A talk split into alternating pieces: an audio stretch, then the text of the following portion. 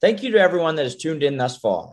The hustle and grind continues as we're now into season two of 52 Weeks of Hustle. I've had such a great time sitting down with industry leaders.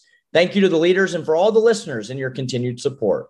In addition, thank you for everyone that has supported the book, Hustle Your Way to Success in Sports Sales, a playbook to being elite in the sports business industry. It's available on Amazon in ebook, paperback, and audio versions. Be sure to check out 52weeksofhustle.com. Enjoy this week's episode.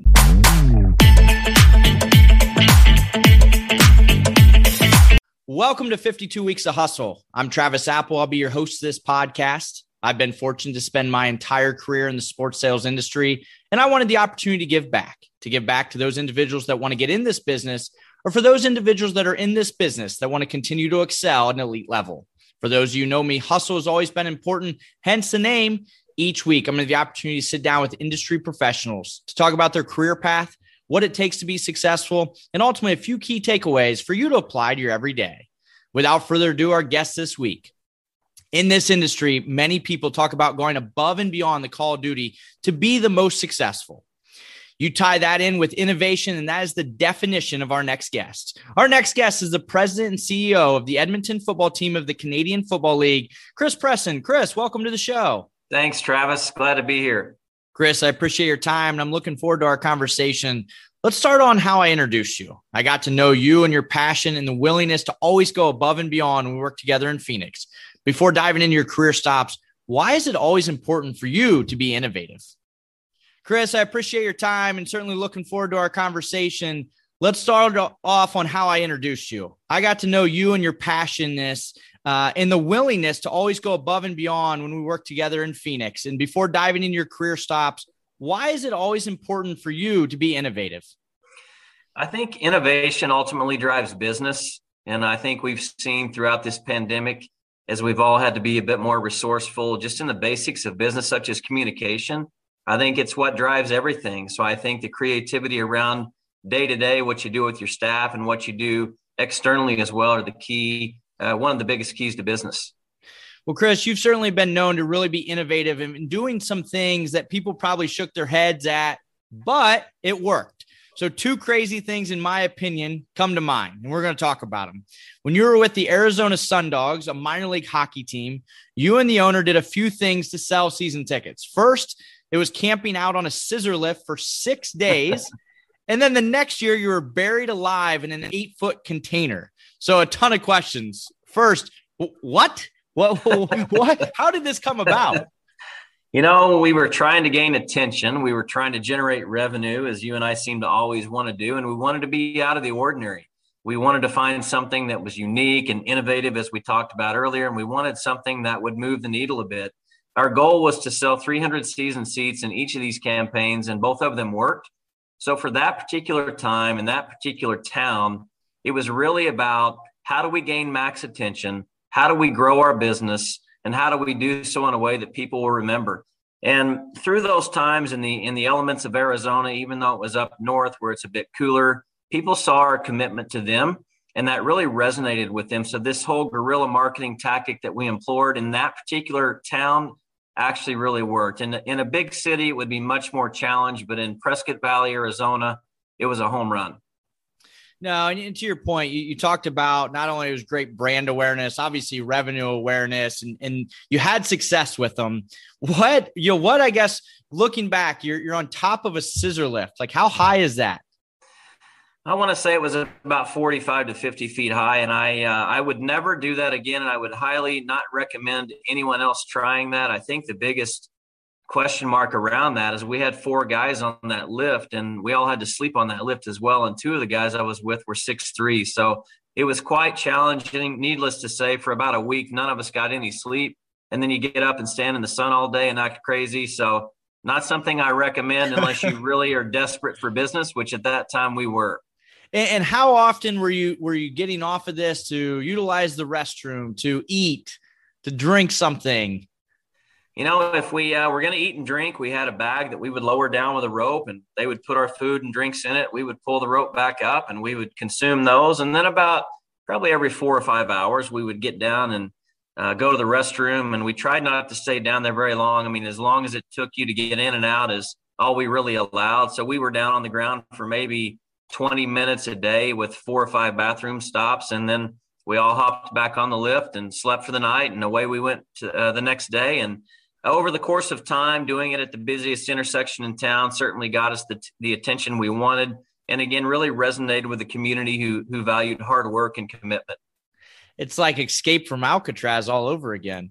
Uh, so, so then to the to the next year, it says, okay, hey, we, we crushed the revenue, we got the brand awareness. Let's do it again. Let's get crazy. And now you're getting buried alive in an eight foot container. How long were you there? I think we were there uh, 11 days and 11 nights. Um, I know we were. And uh, it was the most mortifying thing ever. I, you know, it certainly made me realize that humans aren't built for that sort of setting. When you're in a container, uh, in which you, we did have a porta john at the back of the container, but you're underground and it's not the greatest airflow. And uh, you're in Arizona and there's a, a, lot of sun coming in the container, even though it's underground. We had to have a mechanism at, up top to breathe. It wasn't something that was very good for me mentally, uh, which made me really want to get on the phone and dial for dollars from that container more so than I ever had before. So that was going to be my next question. Were you guys both on the scissor lift and down there, like calling people saying, Hey, basically help us get out of here, buy some season tickets? That was exactly what we were doing. We had a list of names and certainly we had the database of names within our own phones, but we had a separate list as well that we had created. And we had a piece of chalk, and every time we would sell one or two season seats, we would put the the chalk just like a, you, you see in a in an old time movie about being in jail and when we got five, we would draw a line through it and we would start another five. And after 11 days and 11 nights between the two of us, we generated 600 new season seats.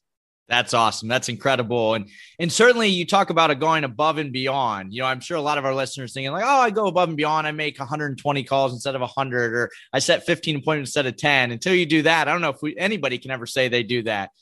I, I've got to ask the next question, Chris. Like, what were some other crazy ideas that were tossed around, but you maybe just never implemented? You know, I think the craziest one was we were trying to figure out how to build an apparatus and then string a cable from one side of the highway to the other side of the highway and put this living apparatus that we were on for six or seven days and nights right over the highway. Uh, the only reason we didn't do it wasn't because we didn't want to. We figured that the approval process with the highway department would be a little challenging and thus we scrapped the idea. But it would have been something even on a more grand scale than what we did, sitting at a at an intersection on a scissor lift.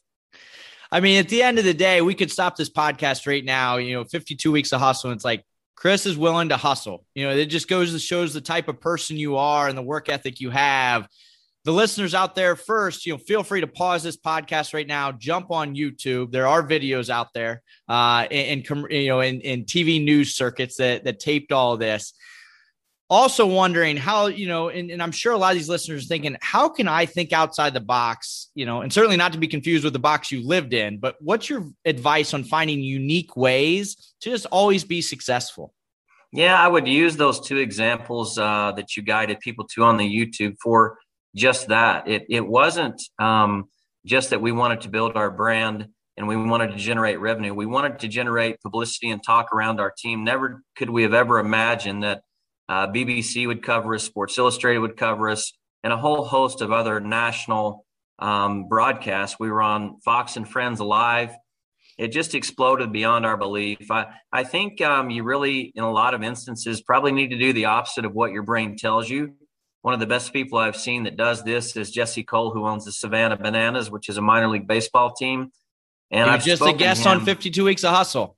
Was he really? Several weeks ago. Yeah. You have, yeah, to, you have to get ready he's awesome, and he uh, he's done some of the most creative things I've seen from the all you can eat seats, which we've seen before, to not having any signage in his venue, to a traveling baseball team that he's put together now. I just really like what he does, and he told me out of his mouth, do the opposite of what your brain tells you to, and I would say that's a great suggestion. No, absolutely. And now, you know, Chris, on to your career path. You grow up in Oklahoma. You go on to attend Oklahoma State University, earn a degree in journalism. Uh, certainly not focused on being buried alive or, or, you know, 50 feet in the air. But what was an early job or experience that ultimately helped you lead, you know, kind of help lead down the sales and the sports path for you? Interestingly enough, it wasn't in the uh, genre of sports. It was a summer job I had digging ditches for an electric company. And I realized really quick in the Oklahoma sun with no protection uh, that I didn't want to do that for very long. And so I lasted the summer. I made it through the summer. And very quickly, uh, I started to focus more on when my dad asked me what I was going to do for a living, having an answer to that. And uh, with that said, I, I knew that sports was my passion. I didn't know exactly what I wanted to do within that realm, but I knew that's where I wanted to be. And I was fortunate enough when I got to school, as you mentioned, I had a professor that um, made us do a project out, outside of the city of Stillwater. I chose a minor league basketball team at the time, and one thing led to another, and it got me my first job in sports. No, that's awesome. And, you know, certainly throughout that part, you know, of understanding what you want to do. And while at Oklahoma State, you receive an internship with the Oklahoma City Blazers, which was a junior ice hockey team. And your work ethic was certainly noticed then. And so give the listeners a brief glimpse into the infamous security card Dave and how that helped propel your career. I just can't believe you even remember me telling you that story. That's probably more impressive than the answer I'm going to give, but I'm a I'm a very goal oriented person, and I started as an intern, and I wanted to be running the team in five years. And certainly, that at the time was a fairly unrealistic goal, yet did come true. And the way it came true is I was about four years into my first job, and I was getting frustrated because I knew the limit in my mind of five years from the bottom to the top was quickly approaching. And the individual that I reported to started the team, and I knew he wasn't going anywhere soon and he wasn't there a lot, frankly, to see the work that I did day in and day out. Um, and so I, I came to work the normal time I did. My boss came in an hour or two after I did, which was normal. And he flagged me into his office, sat me down, and said, Hey, I want to apologize to you. And I said, Why are you apologizing? He said, I had no idea the amount of time that you spend here. And I said, Well, how did you finally figure it out? And he said, You know, Dave, the security guard that sits down by the elevator. And I said, Yeah. He goes, I was getting on the elevator this morning and he stopped me and he said, Hey, I don't know who that guy is. I don't know what he does, but he comes in at seven and he leaves at seven. I just wanted you to know. Three months later, I had my own team and my first GM job. That's all. It, you know, to that point, you never know who's watching, right? And and just the amount of hard work and effort typically never goes unnoticed. Um, and you know, that's to the straight point. The recognition of hard work is typically always being noticed. Now, early on in your jobs, you took the route of minor league sports, and then it became a career for you. And so, what are some key learnings you've taken away from working in the minor leagues? I think more than anything, you have to be willing to do anything. And I think once you understand that if you can carve a niche within any business you're working for, you're going to show greater value to your employer the more value you show to your employer, the greater propensity it is for you to have a long term job there, a long term stay there, and get promoted. Uh, and I go back to the very simple basics of life when I started, which was if the copier jammed, I figured out how to how to unclog the copier because people jam it, they they leave it. You walk up, you can't print anything, and so I was the guy that learned how to do all the things nobody else wanted to do. And as you said, hard work and, and intellectual stimulation does not go unnoticed. And that was the case where I worked.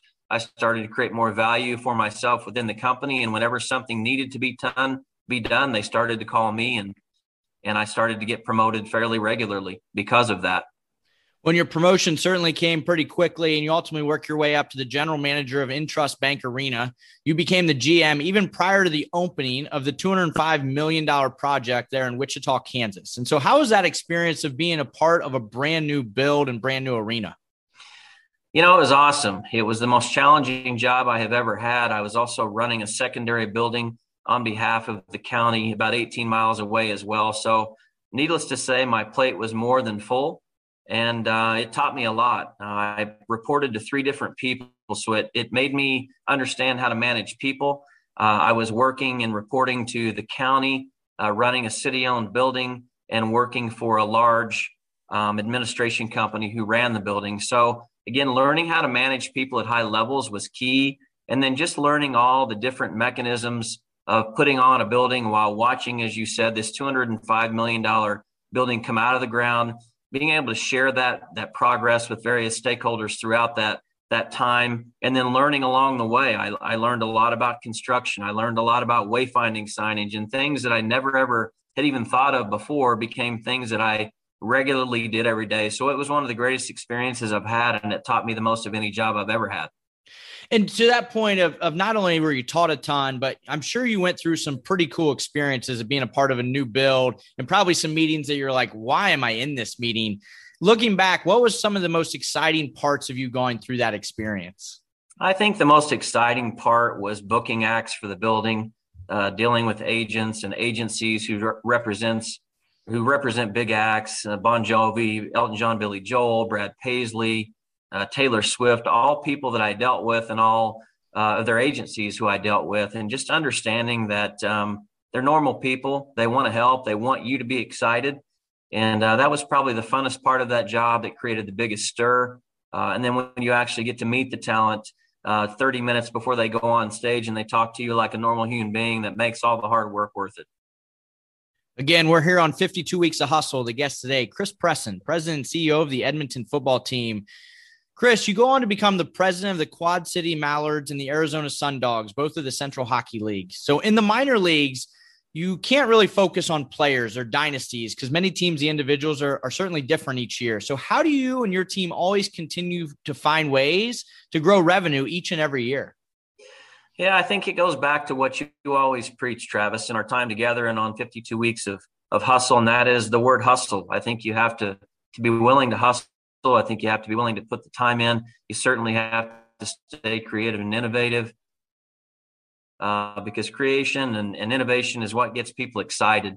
And I always want to, if I'm going in front of a client, whether I'm selling season seats or partnerships, I always want to get in front of the client and, and, present something that's exciting. I want to present something that's out of the ordinary. I want to present something that they have a really hard time of saying no to. And then I challenge myself when I hear an obstacle to overcome that obstacle instantly. Uh, it's why I've never understood why people don't do well in interviews. When at any level for any job you ever go apply for, you can anticipate 99 of the 100 questions that they're going to ask you again whether it's an entry level job or a ceo job and so you should do well the same thing and to me applies with partnerships and season seats you you can anticipate all but maybe one question they may ask you and therefore you should do well in your presentation because you should know before you go in what it is what interest they have and where it is they're trying to target their business to drive toward no, absolutely. And much of the understanding of those minor leagues is you're really able to get that experience you talk about doing a little bit of everything. So, what has that been like for you and your team, knowing that you might be selling tickets one day, a community event the next, and being a mascot on another day? I think it's such a great trait to be able to be a chameleon in this business. Again, I think it goes back to the creation of value and you carving a niche within the, the position that you're holding. And uh, while understanding that people do get offended if you encroach on their territory, if you show them the reason that you're encroaching on your territory and what a benefit you are to them, then all of a sudden they envelop you in what they're doing, even though it may not be your department. And again, it goes back to showing greater value. And then all of a sudden, when people actually want things to get done, you are the first person they call. So again, I think this approach to wearing a number of different hats, regardless of what sport you're in, is one of the biggest keys to success down the line because it familiarizes you with every facet of the business. No, absolutely. And, you know, leading up and back in 2014, you go on to become the team president of the Arizona Rattlers of the Arena Football League, as well as the team president of the Northern Arizona Suns of the NBA G League. This is obviously where you and I connect and we work alongside you. And what I always, and I've told you this countless times, respected is your work ethic and hustle, which we've also talked about, but maybe even more impressive was your efficiency uh, and how you always were very efficient. And so, thinking back to those franchises, a couple hours away from each other, how did you prioritize and focus on the task at hand? You know, especially given that the the time away from from both offices. Yeah, I always knew today what I was going to do tomorrow. And I think um, in any instance, whether you're running two teams or one and they're in different markets, the same sport, different sport, I think it's important that you have a list of items, whether it's written down or in your head, that you understand I've got to get these things done tomorrow, but you know what the day before.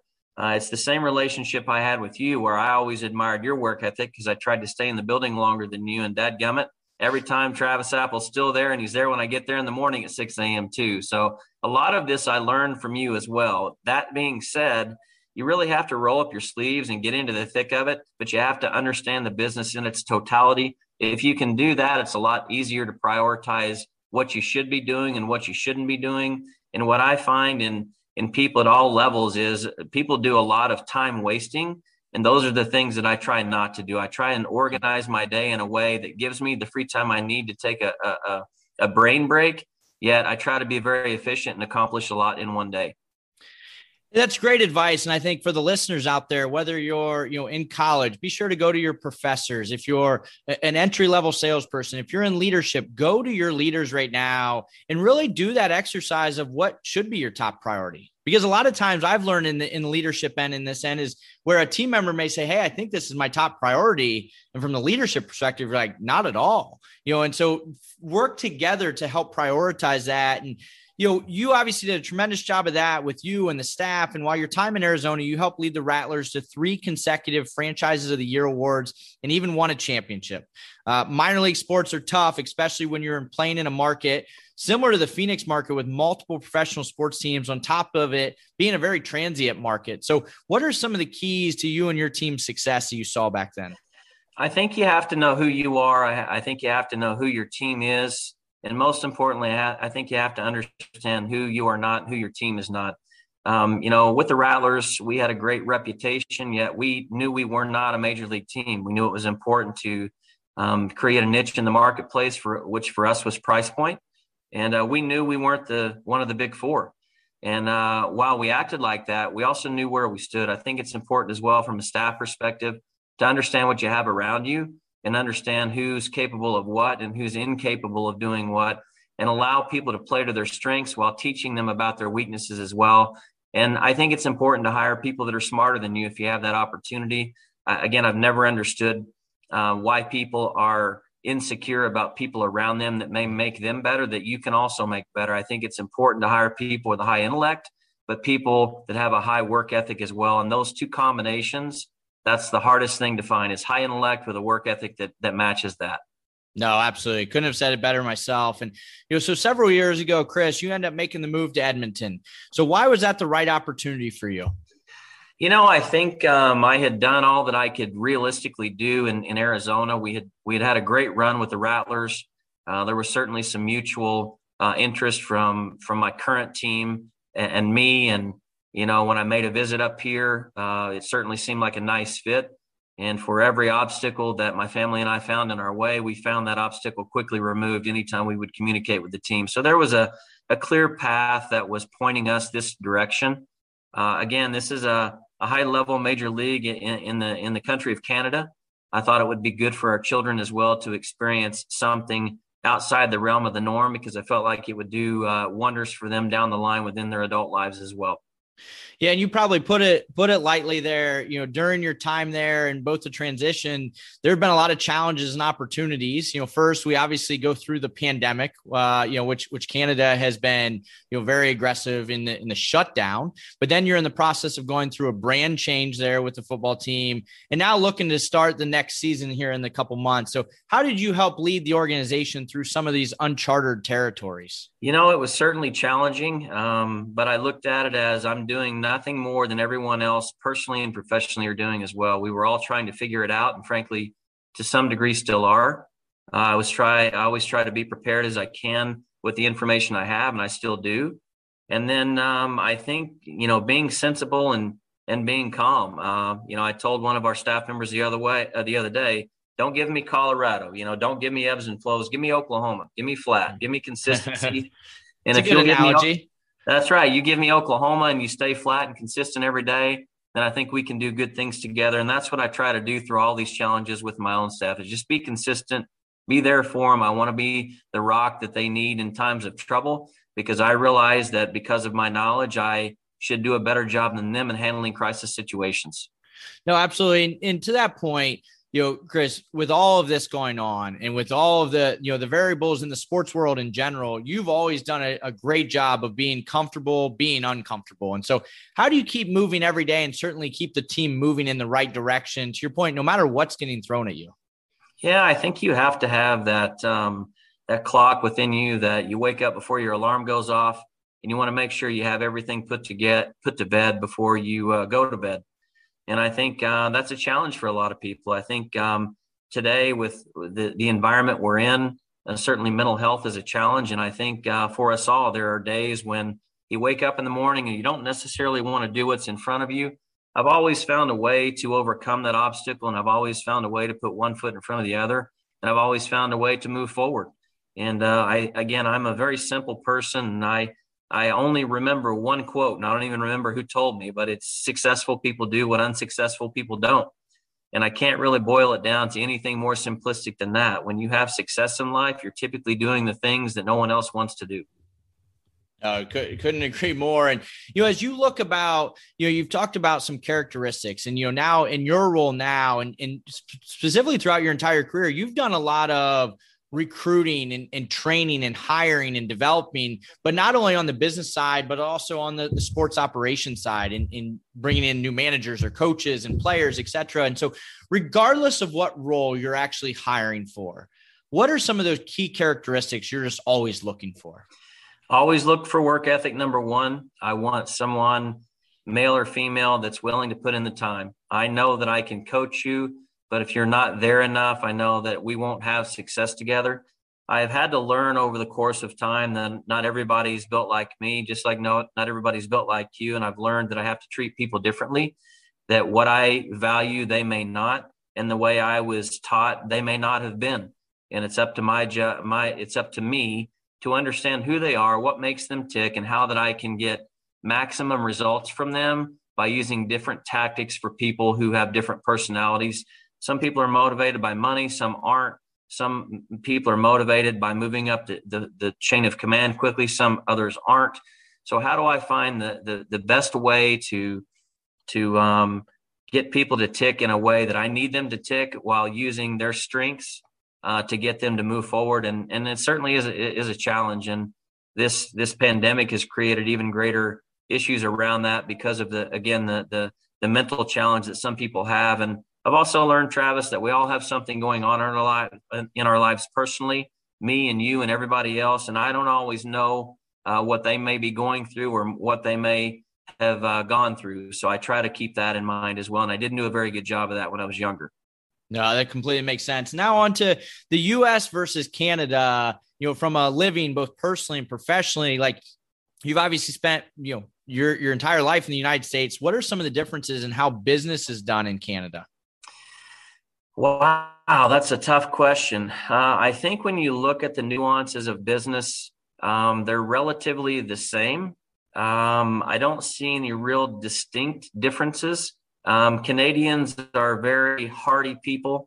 Uh, as I tell my wife every day, if it's two o'clock and I walk my dog every day, uh, it's two o'clock and I'm walking my dog every day in Canada. I don't care what the weather is.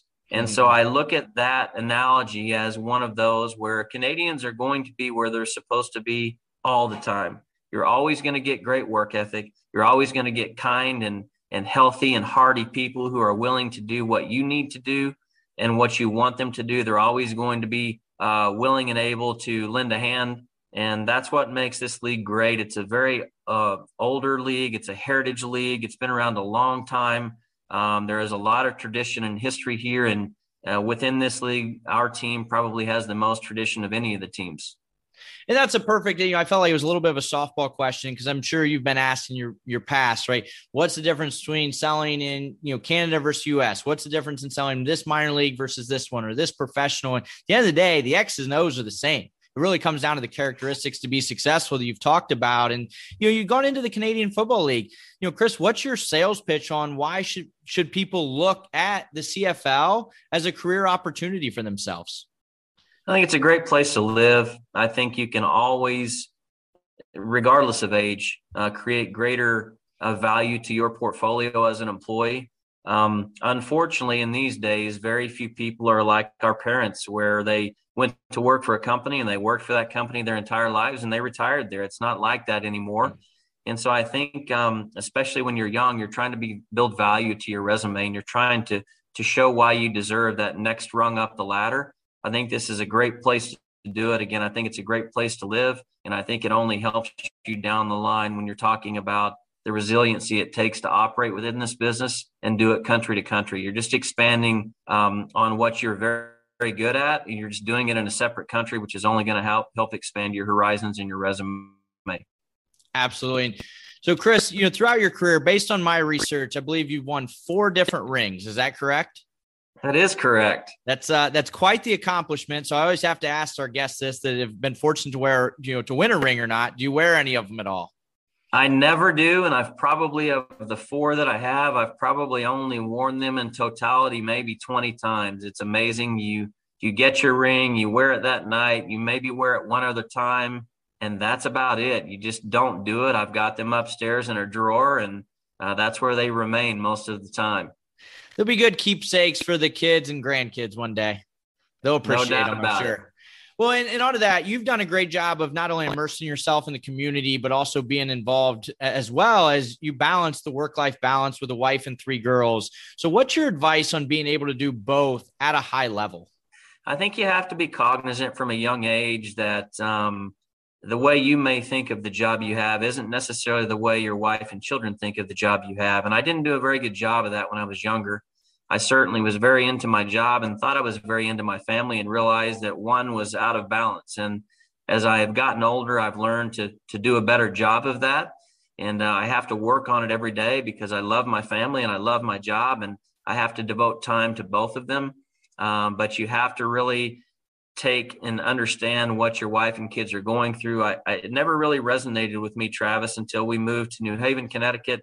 And I was at work. I came home. My my wife was in tears. She was pregnant with our first child. I, I didn't understand what was going on, right?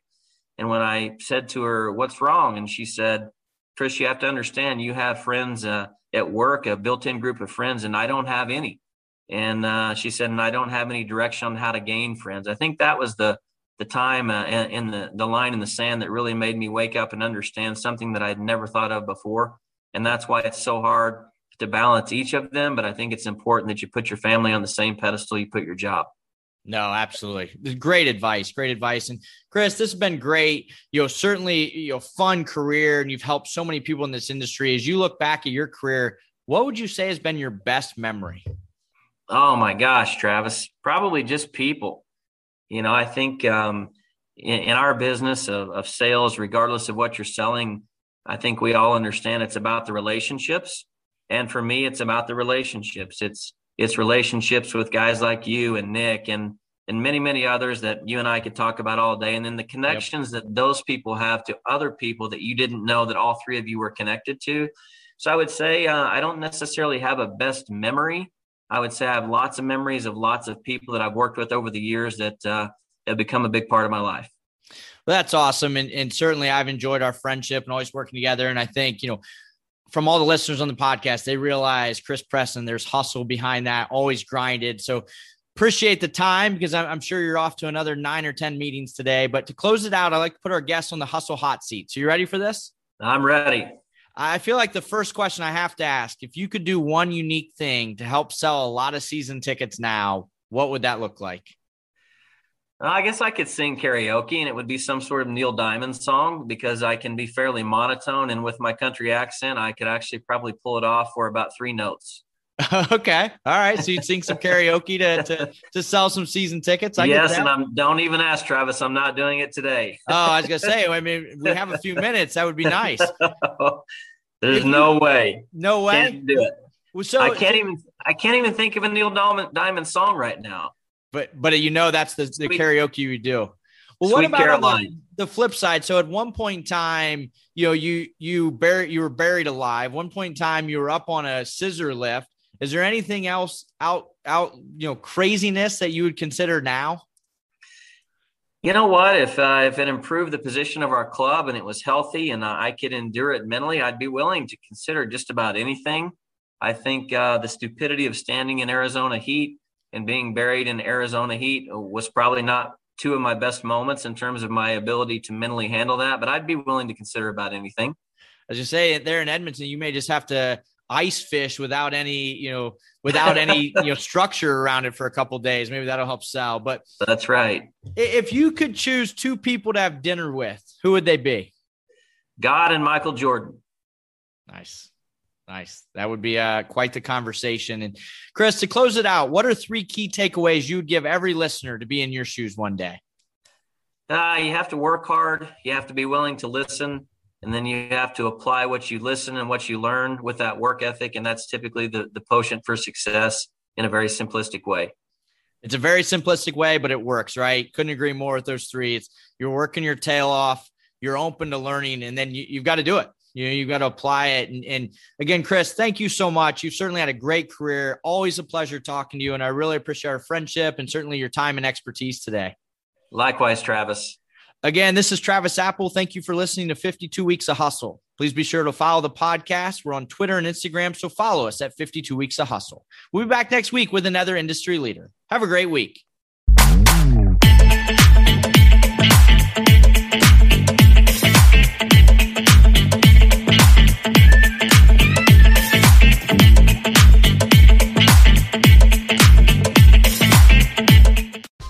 Whether you're a world class athlete or a podcaster like me, we all understand the importance of mental and physical well being and proper recovery for top notch performance. That's why I'm excited that Unifyd Healing is sponsoring this podcast. Unifyd Healing is a new and super innovative global network of wellness centers powered by Energy Enhancement System, or EE System. If you haven't heard of the EE System, you'll want to listen up. This technology promotes wellness, deep relaxation, purification, and rejuvenation. In hundreds of locations across the globe, access to a center is easy and affordable. Interested in experiencing the EE system technology for yourself? Go to unifydhealing.com slash bluewire to learn more and find a center near you. That's U-N-I-F-Y-D healing.com slash bluewire. No material or testimonials on the Unified Healing website are intended to be viewed as medical advice or a substitute for professional medical advice, diagnosis, or treatment. Always seek the advice of your physician or other qualified healthcare provider with any questions you may have regarding a medical condition or treatment and before undertaking a new healthcare regimen, including EE system.